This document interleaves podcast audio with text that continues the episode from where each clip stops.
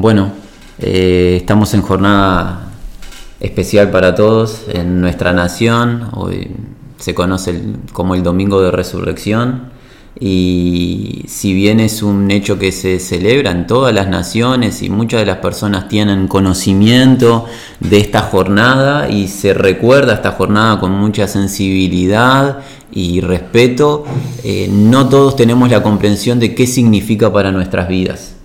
¿Qué tipo de conexión tiene la crucifixión, muerte y resurrección del Salvador dispuesto por Dios? ¿Qué conexión tiene para mi propia vida hoy en el año 2020? Y es por eso que nos hemos propuesto en el temor de Dios compartir el significado de este hecho. Y este hecho no puede ser comprendido si no nos retrotraemos al inicio. Al inicio estamos hablando, al Génesis. Dios, el Dios del cielo y de la tierra, creó todo lo que vemos, todo lo que existe, y nos creó a nosotros, la raza humana, comenzando por un varón, Adán, nuestro padre, y luego de su costilla, nuestra madre Eva. Los creó con un propósito concreto, tener compañerismo con ellos y que ellos, siendo formados a la imagen del Dios creador, le fueran una ofrenda y sean para la gloria de Dios. Y esa situación se produjo en el paraíso donde los introdujo Dios en el huerto del Edén. Tuvieron compañerismo y tuvieron tiempo de agrado y poder disfrutar de la comunión. El Dios creador con su creación, la raza humana. Pero, lamentablemente, nuestros padres desobedecieron a una indicación a modo de mandato de parte de Dios, que les dijo que no podían ingerir un fruto específico, que era el fruto del razonar el bien del mal, porque el día que lo hicieran, morirían sin excepciones. Nuestros padres, seducidos y tentados por el enemigo de Dios, cayeron en el tropiezo de ingerir el fruto de razonar del bien del mal, y tal cual Dios lo había anticipado, ingresó la muerte. Se acabó la vida eterna para la raza humana, fuimos quitados del paraíso y fuimos introducidos en la tierra, y vino maldición sobre el hombre. ¿Qué maldición? El pecado. El pecado, que es el problema del ser humano por encima de todo, por encima de cualquier virus y pandemia como la que atraviesa la raza humana en el presente.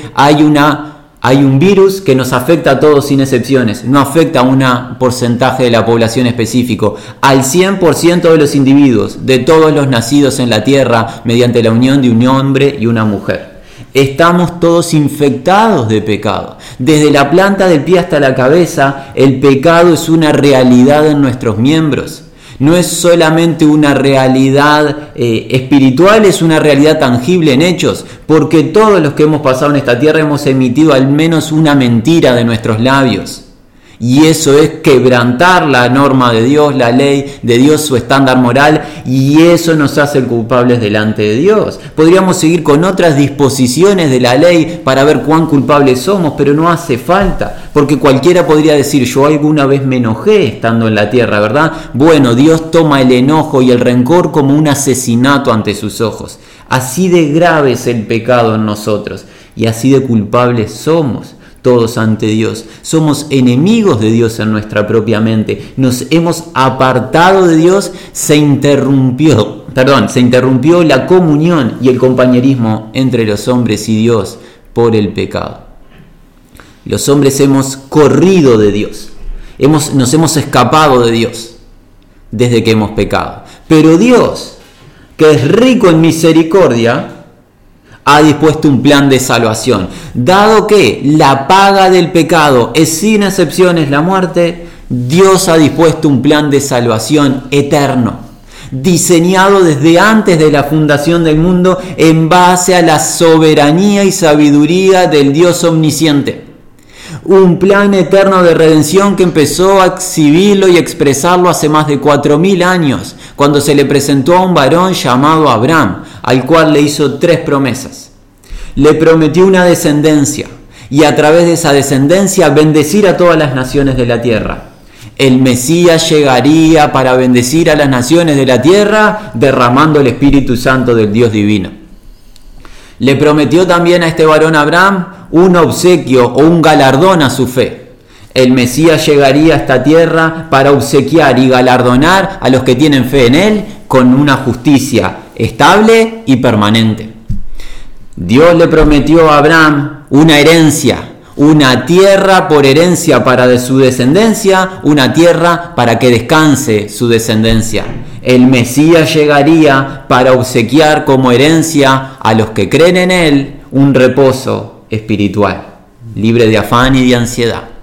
Más de 1000 años después, Dios también le prometió a otro varón hebreo 3 promesas. A un varón llamado David, rey de los judíos. Le prometió que de su descendencia, de su linaje, se levantaría dicho Mesías para reinar en un reino de paz, seguro y eterno. Un reino espiritual en los corazones de aquellos que creen en Dios. De paz mediante la reconciliación que el Mesías conquistaría entre los hombres y Dios. Seguro porque el Mesías derrotaría a todos los enemigos espirituales. Y además este Rey eterno del linaje de David edificaría una casa espiritual al nombre de Dios. Una casa que no sería destruida jamás. También fue profetizado por los profetas hebreos tiempo más adelante, entre 2 y 3 siglos después de la partida del rey David, que el Mesías establecería una nueva alianza, un nuevo pacto, una nueva manera de relacionarse entre Dios y los hombres, un relacionamiento íntimo, no a la distancia, sino íntimo, porque Dios vendría a ser habitación y morada con su pueblo. Un nuevo pacto donde Dios se revelaría al ser humano, y eso a través de la obra de este Mesías. ¿Y qué más se profetizó de este Mesías? Se profetizó que nacería del vientre de una joven virgen que no tendría contacto sexual con varón previo. Pero no nacería cualquier varón en ese vientre, sino se nos dice en las Escrituras que este varón es admirable, consejero, es Dios fuerte, es Padre eterno y es príncipe de paz. Eso nos habla de la esencia del varón que nacería, no simplemente un ser humano, sino Dios hombre, porque su esencia existe desde siempre y para siempre. Y también se nos profetizó más de 7 siglos antes de la llegada del Mesías que este varón nacería en la ciudad de Belén. Y es así que nos adelantamos en la historia de la raza humana hasta el año 0 de nuestro calendario. Y en la ciudad de Belén, conocida como la Casa del Pan, nació en el vientre de una joven virgen llamada María. Por el poder del Espíritu Santo nació Jesús de Nazaret. Estando María desposada, significa comprometida con su compañero José, pero sin haber conocido a su compañero, sin haber tenido contacto sexual, el Espíritu Santo reposó sobre María y se engendró la humanidad de Dios en el vientre de María. La esencia divina que existía desde siempre y existe para siempre, el Verbo de Dios, se encarnó y fue engendrado en el vientre de María. Y a partir del año 0 de nuestro calendario, María dio a luz y alumbró a un hijo que en el Evangelio se nos denomina descendiente de sangre de Abraham, descendiente de sangre del rey David, para poder estar habilitado para ser el cumplidor de las promesas. Nació Jesús de Nazaret, el Mesías prometido por Dios para rescate y salvación. Nació como un bebé igual que todos, pero la diferencia es que fue el único ser vivo que no recibió el pecado por herencia, porque no se unió José con María en el acto sexual. Nació del Espíritu Santo, nació Santo Jesucristo. Y se formó y se desarrolló de la misma manera que nos desarrollamos los seres humanos y vamos creciendo. Padeció lo mismo que padecemos nosotros, disfrutó de lo mismo que disfrutamos nosotros, se emocionó, hasta incluso lloró, pero algo no hizo: pecar. Jamás tuvo la experiencia del pecado como nosotros la tenemos. Jesucristo, previo al comienzo de su ministerio, fue ungido divinamente. porque el Espíritu Santo del Dios vivo vino de manera corporal como una paloma sobre él y fue visible a los moradores del mundo antiguo de que Dios estaba con él por el testimonio de la voz del cielo que proclamó: este es mi Hijo amado en quien mi alma se complace.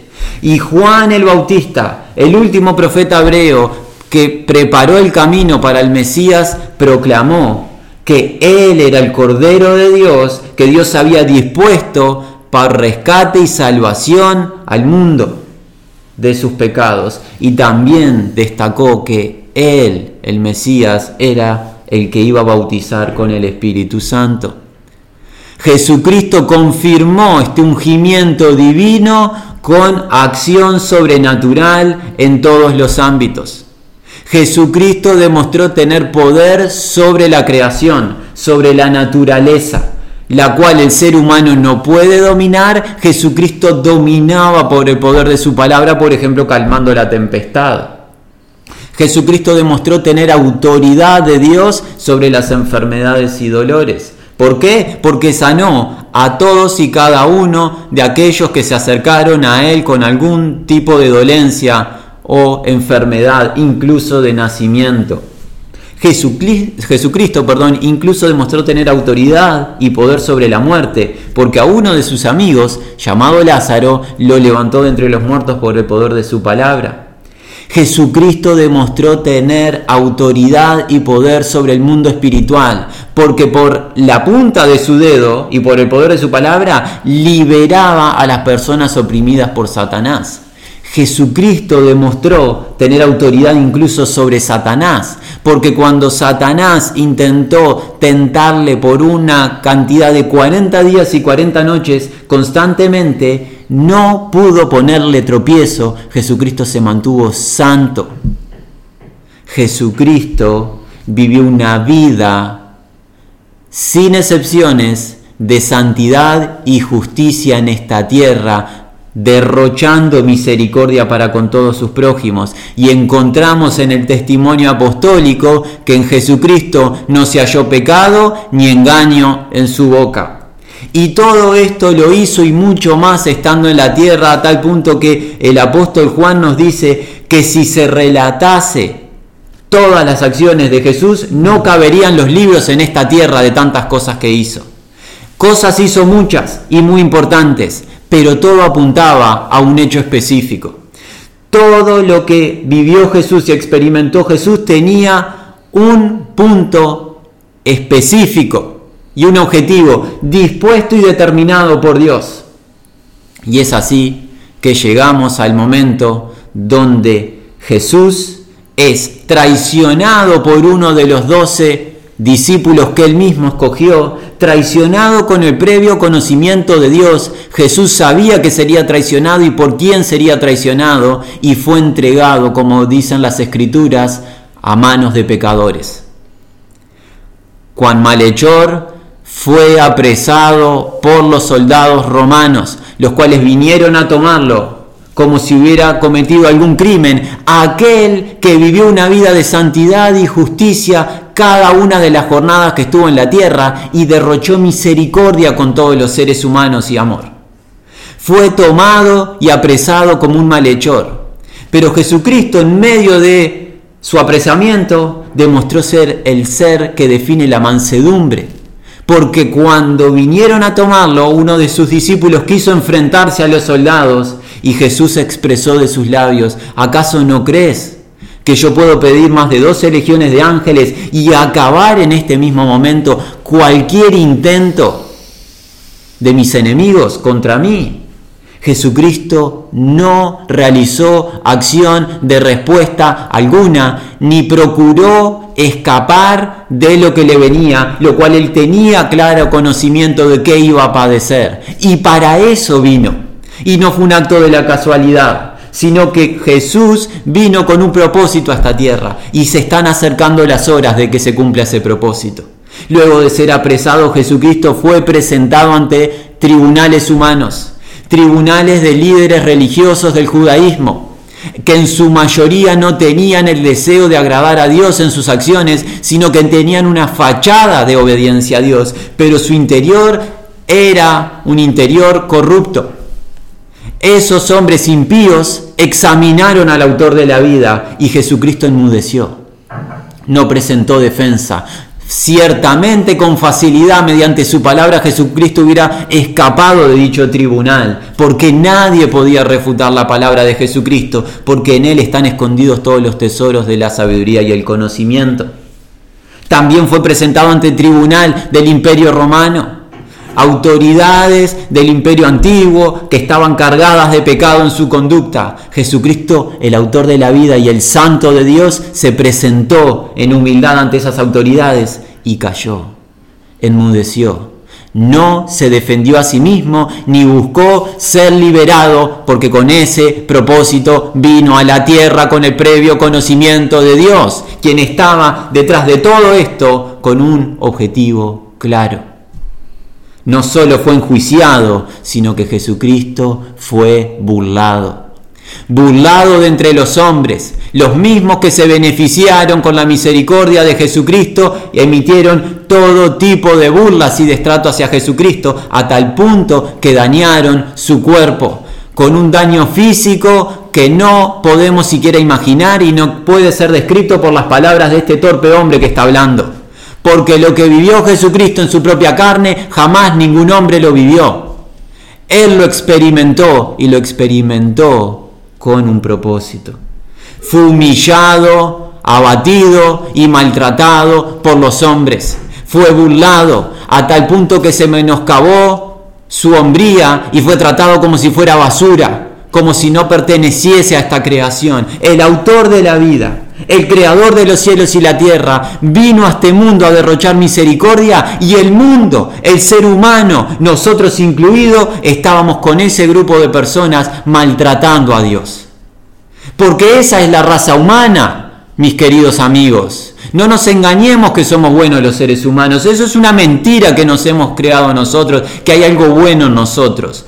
Nosotros, la raza humana, vimos a Dios morando en la tierra y lo primero que hicimos fue intentarlo quitar de esta tierra. Porque no hay bondad en nosotros, no hay nada bueno, estamos corruptos de pecado. Así todo, Jesús padeció y enmudeció. Al culminarse el tribunal, el líder del Imperio Romano le propuso al pueblo que optase por Jesús para ser liberado, quien no tenía culpa ni pecado, o por un prójimo que había decidido en su vida maltratar a otros con actos desleales. El pueblo optó por el asesino antes que por el autor de la vida y se sentenció a Jesús a la muerte, pero no a cualquier muerte, la que nos toca a la mayoría de las personas, sino a una muerte de cruz. Se dispuso para con el autor de la vida que fuese crucificado, cuán un reo digno de muerte, cuán persona que dañó a otros. Jesús está pronto para ser levantado de esta tierra y ser exhibido públicamente como un espectáculo. Jesús enmudeció y aceptó su camino. Y es así que Jesús fue colgado de un madero, elevado de esta tierra, extendiendo sus manos. Y la pregunta que todos se disponen es: ¿por qué? ¿Por qué? ¿Por qué sucedió esto? Y podríamos imaginar un tribunal con un juez especial.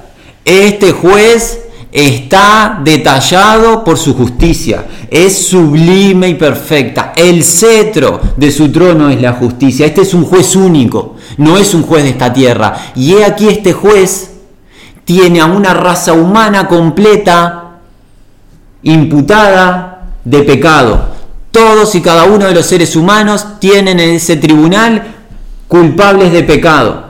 Los culpables le preguntan: ¿por qué Jesús está viviendo esto? Y el juez le dice: porque es necesario que para vuestro rescate el santo y justo padezca. Porque es la única manera que Dios justo acepte el perdón y la liberación junto con la purificación del pecado. Solamente por el derramamiento de sangre inocente se perdonará el pecado de los culpables. ¿De quiénes culpables? De tu amigo que estás escuchando, de tu amiga que nos estás oyendo y sobre todo del varón que hoy está hablando. De nosotros, no de las personas que estuvieron hace 2000 años, de nosotros hoy en el año 2020. Es mi pecado el que hizo poner a Jesús en ese madero, porque no había otra forma, porque Dios no tolera el pecado ni lo puede pasar por alto. Si Dios mirase hacia un costado el pecado, sería injusto, pero la esencia de Dios es la justicia. Él no tolera el pecado. Es por eso que en este plan eterno Dios dispuso que la sangre inocente de Jesús sea la paga perfecta por el pecado de todos los culpables. Es así que el tribunal empieza a comprender que ellos, siendo culpables, son el motivo de que Jesús sea colgado en el madero. El motivo no fue el sumo sacerdote de turno, no fue siquiera el discípulo traidor de Jesús, ni siquiera fue el líder del imperio romano, ni siquiera fue el pueblo que pidió que se le colgase. El gran motivo de que Jesús estuviese ahí fue mi pecado. Esa fue la razón, y para eso vino Jesús a esta tierra. Y la pregunta que le sale y le surge a aquellos inculpados en este tribunal imaginario es ¿por qué? ¿Por qué, Jesús, permites que te suceda eso? ¿Por qué experimentas eso, Jesús? Y el juez responderá, es por una palabra de 4 letras. Es por amor. Es por amor. Es por amor, pero no de esta creación. Es por amor, pero no amor del hombre. Es amor que descendió desde el cielo en su estado más puro. Es por amor que Jesús permitió ser colgado en un madero. Es por amor a ti, amigo, amiga, y por amor a nosotros. Porque en las Escrituras se encuentra que de tal manera amó Dios al mundo que ofrendó y obsequió a su Hijo unigénito inocente para que todo aquel que cree no se pierda, sino que viva. La única respuesta que tenemos a la pregunta de por qué Jesús fue colgado en esa cruz es por amor. Es por amor. Jesús ofrendó su vida voluntariamente por amor, como un cordero pascual sacrificado por nosotros. No existe ni existirá jamás un amor semejante. Y tú, amigo y amiga, no puedes vivir más indiferente a dicho amor. Todas las personas estamos constantemente y estamos deseosas de ser amados. Todos buscamos la aceptación en esta tierra. Todos buscamos el amor. El amor descendió desde el cielo y es perfecto. No es un amor terrenal. Y no es un amor por lo que sos. Jesús no te ama por lo que sos. Jesús te ama a pesar de lo que sos. No pienses, amigo, amiga, no pensemos nosotros que Jesús nos ama por lo que somos, como si hubiera algo bueno o algo para amar en nosotros. Jesús nos ama a pesar de lo que somos. Y esto lo único que hace es destacarlo a Él y su amor eterno, el cual no puede ser siquiera comprendido por el racionamiento del hombre. Solamente puede ser experimentado, pero no comprendido. Y por amor Jesús permitió vivir lo que vivió. Y es así que al punto de la agonía máxima, cuando se estableció la hora determinada por Dios, el Hijo clamó: Padre, ¿por qué me has desamparado? Y creemos, si bien no tenemos la certeza, que en ese mismo momento, en ese preciso instante, la ira del Dios 3 veces santo y justo se derramó sobre el Cordero de Dios. En ese momento Dios estaba juzgando al mundo en Dios mismo. Dios el Padre derramando de la ira en Dios el Hijo. La ira que me pertenecía a mí, te pertenecía a ti, amigo. Y en ese momento se estaba efectuando la redención del pecado del hombre. Esa infección de la que hablábamos al principio del encuentro, con la que nacimos todos, de la cual no te puedes despojar a ti mismo, ni te puedes limpiar por ninguna religión ni buena acción de tu parte. En ese momento Dios lo estaba llevando a cabo, porque este Dios de misericordia ha diseñado un plan que no tiene alteración ni falla. Dios derramó de su ira sobre Dios el Hijo, para que nosotros seamos librados del pecado. Y así en el último instante Jesús proclamó de sus labios antes de expirar: consumado es, consumado es, completo está, se culminó. ¿Qué se culminó? La obra de salvación. Se ha culminado la obra de salvación, proclamó Jesús. Eso quiere decir, amigo, amiga, que tus buenas obras, que tu religión, que tus pensamientos, que todo lo que provenga de tu mente no sirve para nada en cuanto a la salvación, sino que solamente en Cristo Jesús tú tienes la salvación dispuesta por Dios. Porque no existe otro nombre debajo del cielo dado a la raza humana en quien haya salvación, solamente en Cristo Jesús. Y tú debes de aceptar esta realidad para poder gozar y disfrutar de la salvación divina. Si no, tú quedarás descartado. Es solamente el nombre de Jesucristo, el nombre de la salvación, el Mesías prometido. Se culminó la salvación, dijo Jesús. Ya no hay más nada para agregar. Ya no hay más nada para hacer. Mi vida ofrendada en sacrificio por los hombres y mujeres es lo que satisfizo a Dios. Acaba de Jesús, ¿de qué? De obtener la reconciliación con Dios. Lo que nosotros quebrantamos en el huerto del Edén, Jesús acaba de conquistarlo mediante su ofrenda. La paz con Dios. La reconciliación con Dios. Y es así que los imputados en este tribunal imaginario gozarán y disfrutarán de esta salvación, pero dirán: es un costo muy alto. Comprendemos que es un costo muy alto. El Mesías acaba de morir. Acaba de morir el Mesías por nosotros. Y es verdad, Jesús murió. Jesús murió de veras.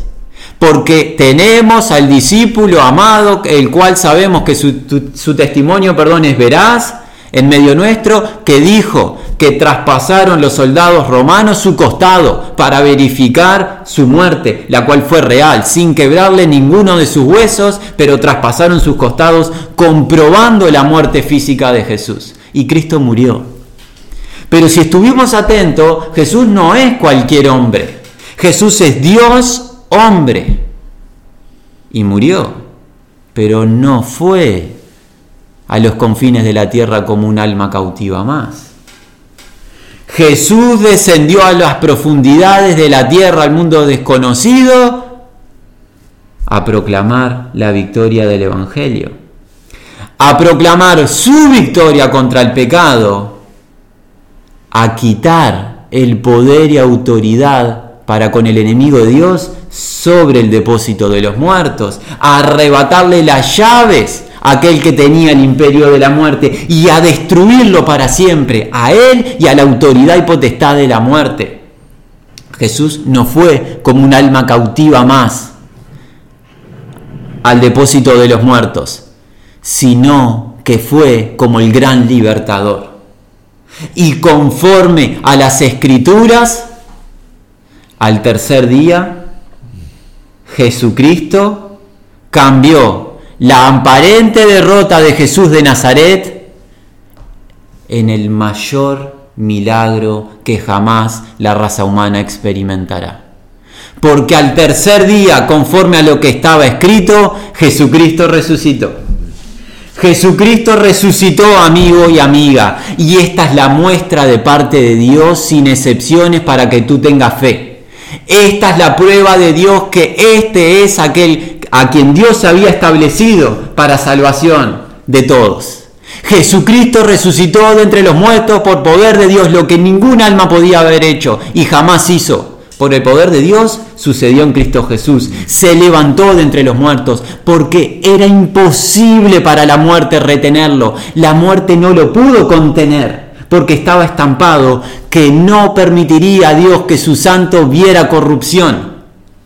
Y es así que Jesucristo se levantó en santidad y gloria de entre los muertos y se le apareció a los testigos que Dios había permitido y había anticipado de antemano. Y ellos se convirtieron en sus testigos, proclamando sus buenas nuevas por el mundo antiguo. Y hoy, 2000 años después, nosotros somos testigos juntamente con ellos, que te anunciamos, amigo y amiga, que este Jesucristo es a quien Dios ha puesto por Salvador de todos y por juez de vivos y muertos. En este Jesucristo es quien tú, creyendo en Él, puedes ser salvo, y fuera de Él tú no tienes nada de esperanza en esta vida. Jesucristo, además de ser resucitado de entre los muertos y estar 40 días en esta tierra junto a sus discípulos, fue exaltado en gloria a los cielos, ascendido en toda gloria, hecho más sublime a los cielos, mucho más sublime que los cielos, y sentado a la diestra de Dios Padre, es coronado con honor, gloria, y hoy los cielos le adoran y le alaban, y se ha convertido en el bautizador con el Espíritu Santo.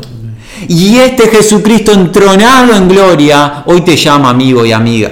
Hoy te está llamando, no importa la circunstancia en la que te encuentres ni el lugar donde estés, y te está llamando, ¿a qué? A que te arrepientas. ¿De qué? De tu estado de pecado. Arrepiéntete de tu estado de pecado, te dice Jesucristo. ¿Qué significa? Ponte de acuerdo con Dios en lo que Él te ha diagnosticado que es tu condición natural, y vuélvete de tus caminos.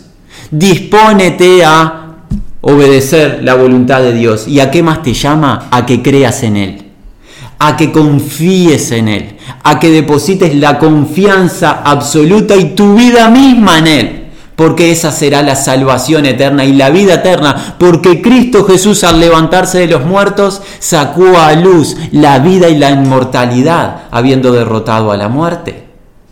Él te llama a que le reconozcas como el Señor que es, porque ha sido dispuesto por Dios no solamente como Salvador, sino como Señor, como amo, como dueño.